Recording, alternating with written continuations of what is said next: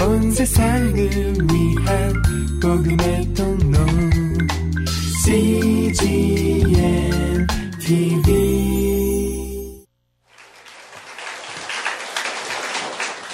할렐루야. 우리 하나님께 큰 박수 올려 드리십시오.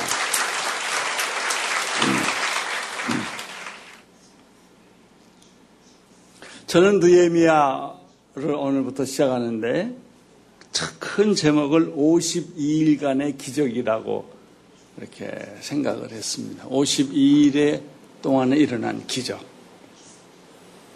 첫 번째 1장의 말씀은 예, 비전과 기도의 사람 느에미아입니다. 이제 오늘의 교회는 창립 25주년을 맞이합니다. 아, 하나님께서 이 메시지를 우리에게 주십니다. 느에미아를. 느에미아는 첫째 과거를 돌이켜보게 합니다. 바벨론 포로, 시, 포로 시절 어, 그 기가 막힌 포로 시절을 회상하면서 하나님의 은혜로 어, 이제 예루살렘으로 귀환을 합니다. 어, 귀환하기 전에 느에미아는 현실의 문제를 어, 봅니다. 그것은 뭐냐면 성전이 회파되고 또 성벽이 다 무너지고 그리고 성문은 다 불에 타서 아주 엉망진창이 된 그런 예루살렘을 보게 됩니다. 이 성문이 무너진 것은 바벨론 포로 시절이었는데 142년 동안 어, 그렇게 허물어진 상태로 어, 무너진 상태로 불타져 있는 상태로 어, 남아 있었죠. 유다 백성 하나님을 믿는 이스라엘은 하나님의 집이 무너지고 하나님의 집 안에 있는 모든 기물은 도둑질 당하고 아, 성문은 부서지고 성, 아, 성문은 불타고 성벽이 다 허물어진 것을 매일매일 그 앞에 지나가면서 볼 때마다 그들의 가슴이 얼마나 쓰러졌겠어요. 이것이 상황이에요. 아, 느에미아가 성전 건축을 하려고 하는 때가 주전 440년이니까 지금으로부터 말하면 약 200, 2500년 전에 사건인데 그것이 지금 오늘 한국이 당면한 문제, 우리 교회가 당면한 문제의 해답이 여기에 있는 것입니다. 역사는 과거에도 있었고 현재도 있고 미래도 있습니다. 먼저 1절, 2절을 같이 읽어보도록 하겠습니다. 1절, 2절 시작. 하가라의 아들 리에미아의 말입니다. 아닥사스 왕 20년 기슬르 월 내가 수산성에 있을 때 내 형제 가운데 하나니가 사람들과 함께 유다에 왔습니다. 그래서 나는 포로로 잡혀오지 않고 그것에 남아있는 유대 사람의 안부와 예루살렘의 형편을 물었습니다. 느에미아의 정보를 간단합니다. 성경에 다른 데 나타나지 않습니다. 어, 하나, 하가라의 아들이라는 거 하나. 하나니가 그의 형제든지 동료든지 어떤 하나니아라는 사람 하나입니다. 느에미아는 어, 유대인으로서 바벨론 포로 시절에 자기 할아버지가 포로로 잡혀간 것 같습니다. 그러니까 어, 아버지 하가랴, 할아버지 하가랴 아버지 그리고 니에미아인데 예, 요즘 말로 말하면 이민 3세에 해당합니다. 이민 2세만 가도 조국을 다 잃어버립니다. 이민 2세만 가도 한국말 잘 안 씁니다. 근데 3세에 가면 어, 완전히 조국과 멀어지는 것이죠. 그런데 이 느헤미야에서 어, 발견하는 것은 어, 어, 포로로 잡혀간 페르시아 아닥사스다 왕의 술 맡은 관원이 되었다는 것입니다. 술 맡은 관원은 간단한 말인데 그러나 중요한 말입니다. 술 맡은 관원은 임금과 함께 음식을 나누는 관계입니다. 아, 음식을 나누면서 말동무가 되는 관계입니다. 국정을 논하고 그리고 여러 가지 자문을 해주고 또 소식을 전하는 그런 사이가 아니면 술관원이 될 수가 없습니다. 아, 느헤미야가 아, 이민 3세로서 그런 자리까지 올라갔다는 것입니다. 다시 말하면 실력이 있었고 인격적으로 믿을 만한 아, 사람이었고 왕의 마음에 아주 딱 드는 매력 있는 그 사람입니다. 구약에서는 이 비슷한 사람이 두 사람이 있는데 요셉과 다니엘입니다. 요셉도 이국 나라 애굽의 총리까지 되어서 정 국정을 다스립니다. 다니엘은 바벨론의 느부갓네살 왕, 벨사살 왕, 다리오 왕, 세 왕을 섬기면서 정권 서열 3위까지 올라간 사람입니다. 어찌 그럴 수가 있을까요? 자기 민족도 아닌데 이민 온 사람인데 아, 이민이 아니라 포로로 잡혀온 사람인데 그 사람이 오직 탁월했으면 어, 그런 자리까지 올라가게 되었겠습니까? 어, 실력이 있으면 대개 믿음이 좀 적습니다. 믿음이 많은 사람은 또 실력이 없습니다. 그냥 주여 이렇게 믿습니다만 하지 현실을 헤쳐나가는 그런 능력과 기술이 없어요. 그런데 세상에서 잘 나가는 사람은 너무 바빠서 또 하나님 못 믿어요. 그러나 우리가 찾는 사람은 실력도 있고 국정도 다스리고 나라도 다스리고 기업도 다스리고 그러면서도 하나님을 경외하는 사람이 이 세상을 변화시킬 수 있는 사람입니다. 아, 둘째 이 니에미아에서 발견하는 것은 남다른 애국심입니다. 애국심이 없는 사람이 어디 있습니까? 다 자기 나라 사랑하고 자기 나라가 잘 되기를 바라지요. 그러나 애국심과 정권욕은 다릅니다. 모든 사람들은 애국이라는 이름으로 권력을 갖기를 원하고 대통령 되기를 원하고 국회의원 되기를 원하고 장관 되기를 원하는데 그 내용을 가만히 들여다 보면 애국심이 아닐 때가 참 많습니다. 엉뚱한 생각하는 사람들 참 많습니다. 그러나 느에미아는 바벨론 포로에 잡혀가면서 이민 3세를 겪으면서도 이 자기 조국에 대한 불타는 애국심은 누구와도 비교할 수 없게 남다르게 있었다는 것이죠.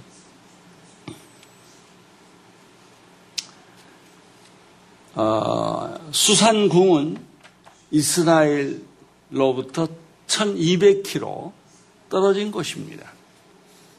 그렇게 멀리 있는 곳이지만 이 느헤미야의 마음 속에는 조국에 대한 그 불타는 사랑과 마음이 있었어요. 아, 성전이 다 무너지고 성 아, 문은 불타고 성벽은 다 회파되고 수많은 사람들이 조롱하면서 그 곁을 지나갈 때 그걸 생각해 보면 느헤미야의 마음은 견딜 수가 없었던 것이죠. 1장 3절을 보십시오. 1장 3절. 시작. 그들이 내게 말했습니다. 포로로 붙잡혀 오지 않고 그 지방에 남아 있는 사람들은 지금 큰 고난과 수모를 당하고 있습니다. 예루살렘 성벽은 무너졌고 그 성문은 다 불탔습니다. 네. 그걸 보면서 유다의 예루살렘에 살고 있는 포로로 잡혀오지 않은 사람도 기가 막힌 수모와 수치를 겪었지만은 온 세계에 흩어져 사는 디아스포라 유대인들도 자기 조국이 그렇게 아, 파멸됐다는 사실을 듣고 견딜 수가 없었던 것이죠. 이스라엘의 전쟁이 일어났다고 했을 때 미국에 있는 대학교에서 아랍 사람들과 이스라엘 사람들이 다 사라졌다는 거예요. 이스라엘 사람들은 고국으로 돌아갔고 아랍 사람들은 전부 숨고 도망갔다는 거예요. 그래서 둘 다 없어졌대요. 기가 막힌 보고입니다. 포로로 잡혀간 사람만큼 이스라엘에 남아있는 사람들도 고통이 있었다는 것이죠. 이 말을 듣고 니아미아는 어떤 반응을 보였습니까? 1장 4절입니다. 시작. 나는 이 말을 듣고 그만 주저앉아 울고 말았습니다. 나는 몇 날 며칠 동안 슬픔에 잡힌 채 금식하며 하늘의 하나님 앞에 기도했습니다. 여러분, 눈물과 통곡은 하루아침에 안 나옵니다. 오늘 내가 무슨 얘기 들었다고 해서 오늘 막 울고 통곡하고 그러지 않아요.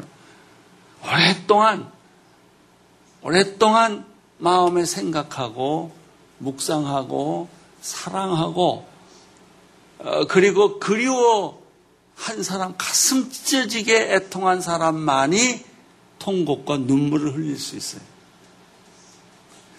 지금 우리도 어, 통곡과 눈물을 흘릴 수 있느냐? 없어요. 안 돼요. 또 혹시 눈물이 나도 잠깐 울다 말아요. 니에미아는 여기 성경이 보니까 며칠 동안 슬픔에 잠긴 채 금식하면서 하나님 하나 하늘의 하나님 앞에 기도하면서 있었다는 거예요. 요즘 우리 시대를 가리켜 감격이 없는 메마른 시대라고 말합니다. 우리는 바쁜 시대예요. 그리고 정신 나간 사람처럼 사는 시대예요. 그저 현실의 일에 얽매여서 순간순간 어, 우리는 그냥 고통 속에서 살아가는 것이죠. 울 일도 없고 금식할 일도 없어요. 며칠 밤을 새면서 통곡할 일도 별로 없어요. 그렇죠. 뭐 우리 아버지가 죽었다든지 어머니가 죽었다든지 어, 사랑하는 아내와 남편이 죽었다든지 하면 그렇게 통곡하고 울까? 그것도 며칠 울고 말아요. 우리가 이렇게 메마르고 눈물도 없고 어, 통곡도 없는 감정이 메마른 시대에 사는 이유는 우리가 너무나 이기적이고 물질적이고 현실의 경제적인 문제 때문에 그런 거예요. 아마 극장에 가서 잠깐 울까? 드라마를 보면서 잠깐 울까? 그 외에는 없어요. 그래서 그렇게 우는 눈물은 더 허무감, 허탈감을 주는 거예요. 경쟁하고 싸우고 탐욕과 욕심에 얽매여 있고 분노하고 미워하는 것이 우리의 삶이에요. 다시 말하면 도대체 왜 내가 사는지 어떻게 살아야 하는지 내 인생의 목적과 방향이 무엇인지 모르게 지하철을 타고 전철을 탄다는 거예요. 밥을 먹고 밥을 먹어도 꼭 전쟁하듯이 먹고 그렇게 살고 있죠. 느에미아는 아마 이민 3세로부터 할아버지 때, 아버지 때로부터 계속 이야기를 들었던 것 같아요. 부모로부터 귀 아프게 들었던 얘기. 그것은 BC 587년에 바벨론에 의해서 이스라엘이 망했을 때 성전이 무너지고 성벽이 다 회파되고 성문이 불탔던 그 비참한 기억, 그리고 포로로 끌려와서 살았던 이야기들.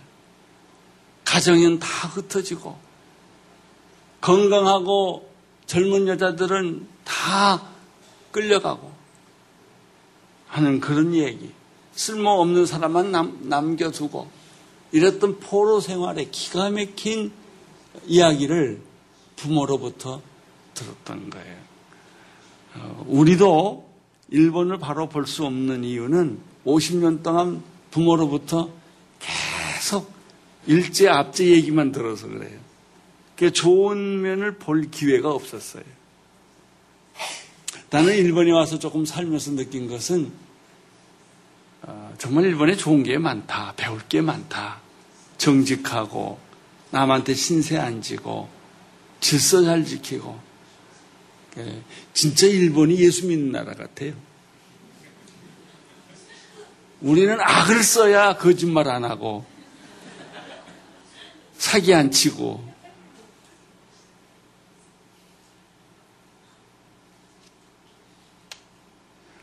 어, 성전이 파괴된 이후에 이스라엘 포로들이 3차 귀환을 하는데 1차 귀환할 때 성전을 재건하자 하는 운동이 있었어요. 그러나 하나님의 일은 언제나 반대에 부딪히고 언제나 모함에 말려갑니다. 성전을 다시 재건하려는 그들에게 모함하는 사람들이 일어나고 또 왕에게 편지를 쓰고 그래서 결국은 성전 건축이 중단됩니다. 그러니까 더 비참한 거죠. 이스라엘 성벽과 성전이 무너진 지 벌써 140년이 넘어갔어요. 이방인들은 수없이 쳐들어왔고 약탈을 당했고 성전과 성벽은 날이 갈수록 더 피폐해졌고 다 없어진 거예요. 이 소식을 들은 느헤미야가 어떻게 했습니까? 만약에 마음에 두지 않고 자기가 살고 있는 현실에만 만족했다면 그렇게 눈물 흘릴 필요도 없고 통곡할 필요도 없고 금식할 필요도 없었을 거예요.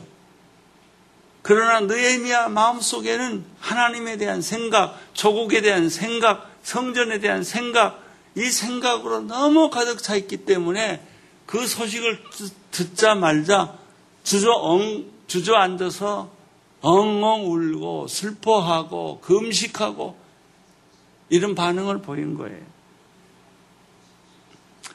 따라서 우리가 짐작해 보건데 느헤미야는 수산궁에 페르시아의 수산궁에 술 맡은 관원이라는 고위직에 있으면서도 그의 마음 속에는 이 이스라엘 성전에 대한 성벽에 대한 이 하나님의 이 나라에 대한 생각을 끊임없이 하고 있었다는 거예요.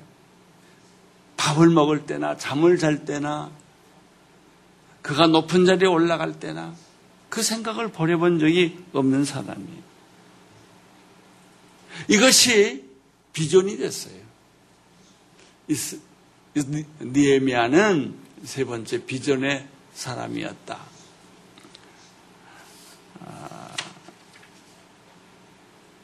라고 하는 것이죠. 그의 마음 속에는 이 조국에 대한 불타는 마음. 아마 그것은 우리 선조들이 나라를 빼앗기고 우리들이 이리저리 방황하면서 조국을 다시 되찾기 위한 그런 마음과 비슷해요. 뭐 예를 들면 안정근 의사라든지 그때 독립운동을 했던 사람들이 아마 이런 마음을 가지고 있지 않았을까. 오늘 우리나라의 불행은 뭐냐? 데모는 있고 이념은 있어도 애국은 안 보인다는 거예요. 나라를 사랑하고 정말 이 나라를 이 좋은 나라로 만들기 위해서 피눈물 흘리고 눈물을 흘리고 통곡을 하고 금식하는 사람이 없다는 거예요. 그래서 전쟁을 모르는 세대들은 그렇게 심각하지 않아요. 나하고 별로 상관이 없는 거예요. 그러나 전쟁을 겪은 세대들은 그렇지 않아요. 다시는 공산화 될 수 없다. 다시는 이 나라를 이념에 뺏길 수 없다. 다시는 외세의 침략을 받을 수 없다. 그런 생각이 뼛속 깊이 있었을 거예요. 이게 애국이에요.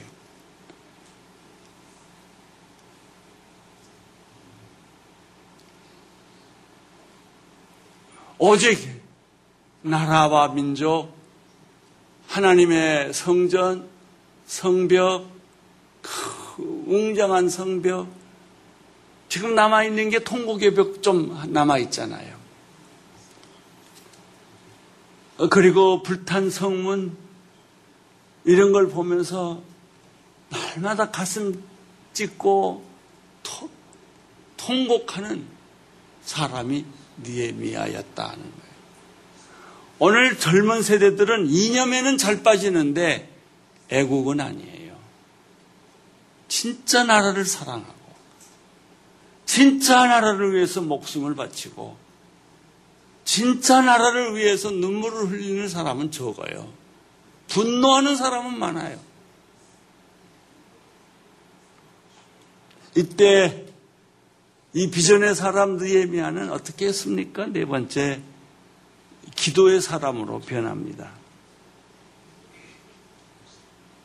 1장에서 발견하는 니에미아의 모습은 기도하면서 울면서 하나님 앞에 나간 거예요. 느에미아는 제일 먼저 반응한 것이 기도였습니다. 아닥사스 왕을 찾아간 것도 아니고 누구 사람을 선동한 것도 아니고 하나님 앞에서 울었어요.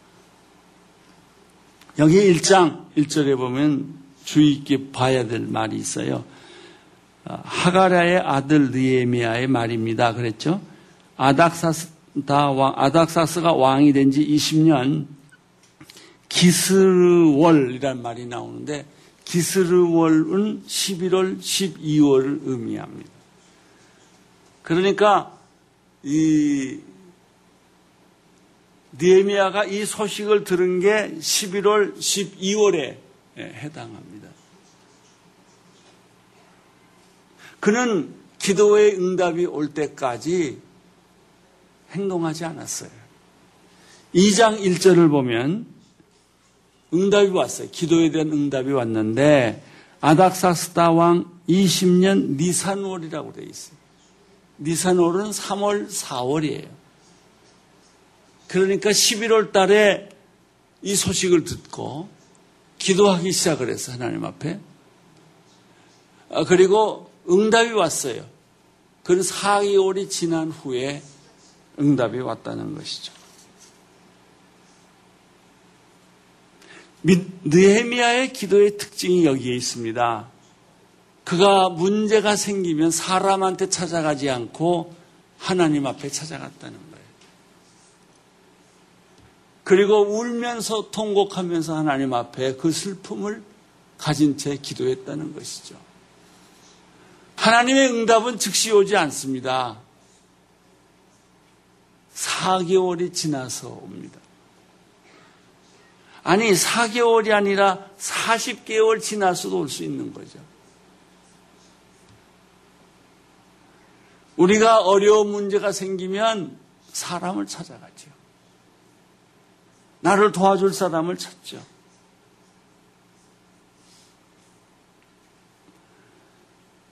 예레미야의 기도의 특징은 조급할수록 기도했다는 것입니다. 그런데 그게 말이 쉽지요? 어려워요. 나를 구해줄 사람을 찾아가야 무슨 문제가 해결될 것 같지 하나님 앞에 간다는 것은 어느 세월에 응답될지 모르는 조급함이 있어요. 그래서 그 쉽게 못 찾아가요. 우리가 언제 하나님 앞에 가냐? 이 방법, 저 방법 다 써보고 안 되면 제일 마지막에 쓰는 방법이 새벽 기도 나오는 거예요. 그리고 하나님께 매달리는 거예요. 우리는 이 거꾸로 하고 있어요, 일을.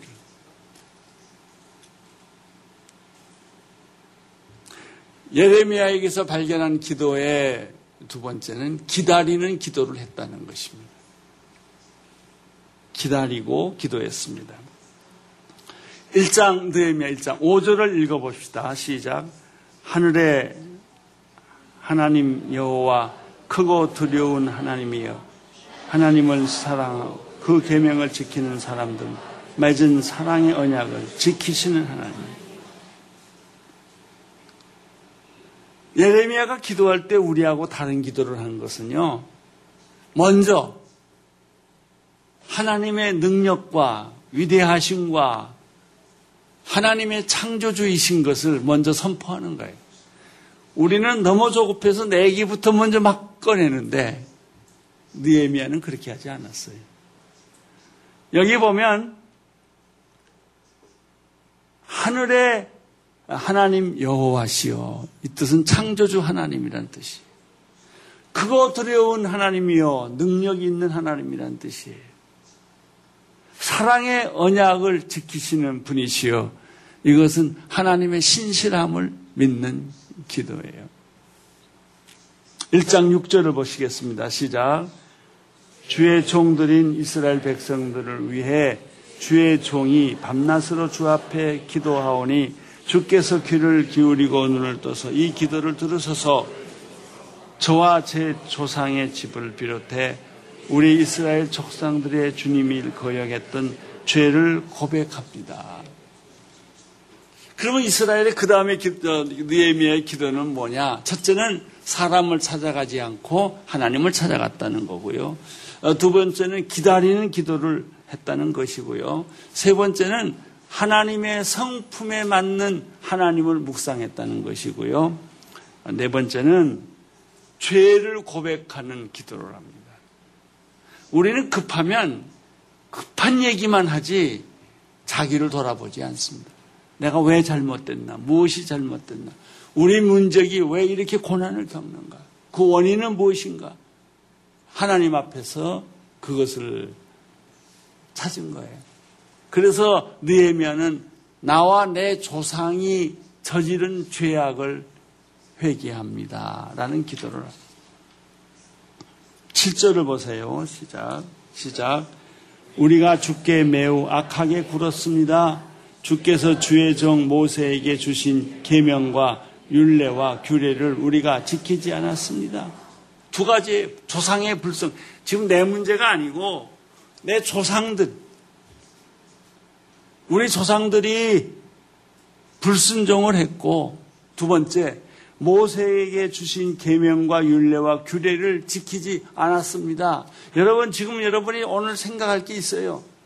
여러분이 현실적으로 지금 당하고 있는 문제들이 우리 조상의 죄 때문일 수도 있어요. 그러면 내가 저지르지 않는 죄인데 아니에요. 내가 대신 중보기도 해야 돼요. 우리 조상의 지은 죄도 용서해 주십시오.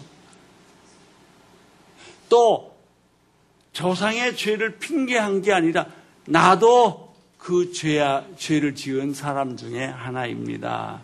라고 기도한 거죠. 니에미아의 기도가 우리 기도와 차이점이 여기 있습니다. 8절을 읽어보십시오. 시작.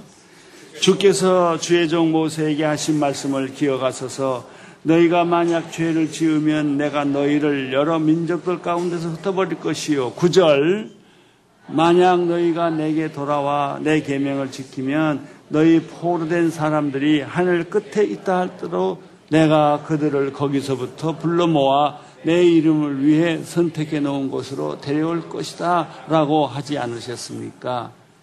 다섯 번째 느에미아의 기도는 하나님의 약속을 회상한 거예요. 불순종하면 우리 민족은 다 흩어져서 종살이하고 포로로 될 것이고 그러나 지금이라도 내 말에 순종하면 하늘 끝에 있을지라도 이 말은 불 아무리 불가능해도 그것을 내가 다시 데려와 모을 것이다. 느헤미의 기도의 요점 뭘까요? 우리 조상들, 우리 죄악들, 우리의 죄악 때문에 우리가 바벨론 포로에 잡혀가고 70년 동안 그렇게 죽을 고생을 수모를 겪으면서 했는데 이제라도 순종하고 회개하면 하나님이 우리를 하늘 끝에 있을지라도 다 불러 모아 주시겠다는 약속이에요. 그러니까 느헤미야는 그 약속을 의지하고 그 약속을 믿고 그걸 가지고 하나님 앞에 나간 거예요. 여러분 하나님한테 기도할 때요. 하나님의 약점이 있어요. 우리를 사랑한다는 약점. 그 약점을 붙잡고 하나님 살려주신다고 하지 않았습니까? 구원해 주신다고 하지 않았습니까? 이걸 꽉 붙잡으세요. 매를 좀 맞더라도 순종하면 흩어지고 순종 아, 안 하면 흩어지고 순종하면 다시 모아주신다는 이 말씀을 느에미아는 붙들고 기도했던 것이죠. 자, 이제 10절을 보겠습니다. 시작. 그들은 주께서 큰 주의 강한 손으로 구속하신 주의 종이원이 주의 백성들입니다. 아주 재밌어요. 이 느에미아가 야가요. 지금 이렇게 포로로 잡혀가고 흩어지고 수모를 당하는 사람이 당신의 백성이 아닙니까? 우리는 아들이 아무리 잘못해도요, 회개하고 돌아오면 그 죄를 묻지 않고 다 감싸주는 게 부모의 심정인 것처럼 하나님도 똑같아요. 주의 백성입니다. 주의 종입니다. 아무리 미운 짓을 해도 하나님 당신의 아들입니다.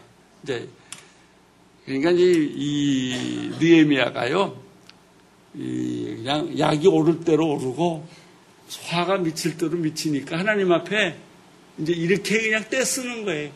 어떤 의미에서는요, 떼쓰는 기도도 좋아요. 하나님 버리지 마시고 약속대로 우리를 거두어 주십시오. 내가 이렇게 기도하지 않습니까? 내가 이렇게 간절히 사모하지 않습니까? 우리 조상의 죄도 있고 내 죄도 있고 허물도 있고 내가 지금까지 잘못 살아왔지만 그걸 보지 마시고 하나님 나를 궁휼히 여겨 주옵소서. 11절 읽어주세요. 시작.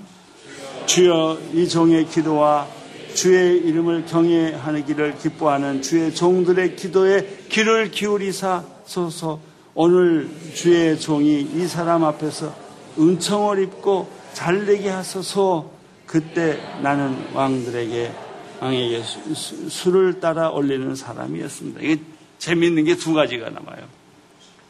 하나는 느에미아가 주의 은총을 요구한 거예요. 여러분 뭐 안아 주실려면 뭐 할 수 없이 이렇게 한 게 아니었어요. 나 안 하면 죽습니다. 목숨을 걸고 하는 기도. 은혜를 베풀어 주시옵소서. 우리 가정에 은혜를 베풀어 주옵소서. 지나간 죄를 다 회개하오니 나의 지나간 삶의 잘못을 회개하오니 살려 주십시오.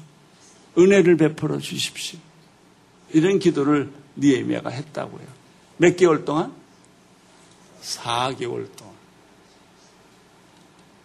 마지막 더 중요한 게 또 하나 있어요. 그건 뭐냐면 그때 나는 왕에게 술 따라 올리는 사람이었습니다.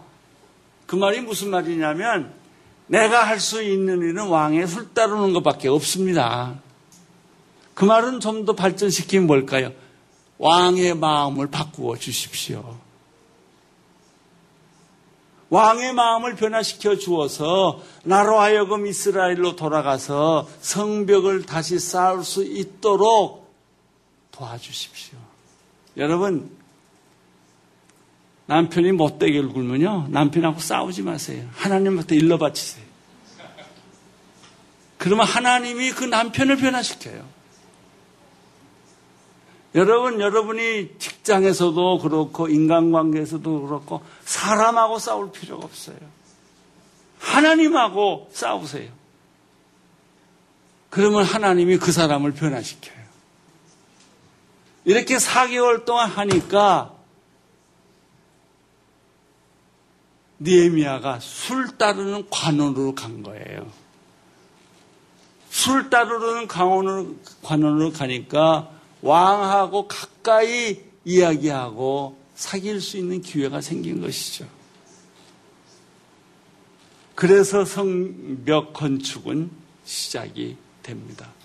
오늘 우리는 두 가지를 느에미아에서 배웠습니다.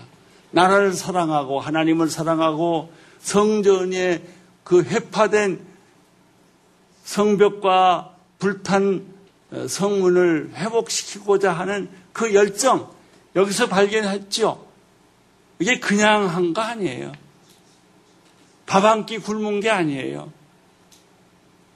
내가 직장에서 쫓겨난 거 그런 정도가 아니에요. 목숨을 걸고 목숨을 걸고 기도했단 말이죠. 두 번째 느에미아는 비전의 사람이면서 동시에 그 비전을 기도로 승화시킨 사람이에요. 여러분 급합니까? 조급합니까? 기도하십시오. 급한 만큼 목숨을 걸고 기도하세요. 그때 우리나라도 살고 여러분 가정도 살고 여러분도 살게 될 줄로 믿습니다. 기도하겠습니다. 하나님 아버지 느에미아 공부가 시작되었습니다.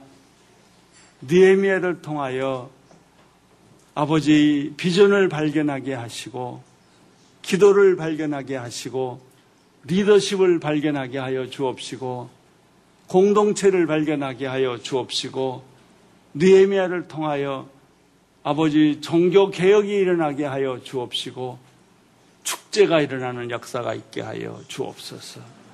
예수님 이름으로 기도드립니다. 온 세상을 위한 복음의 통로 CGM TV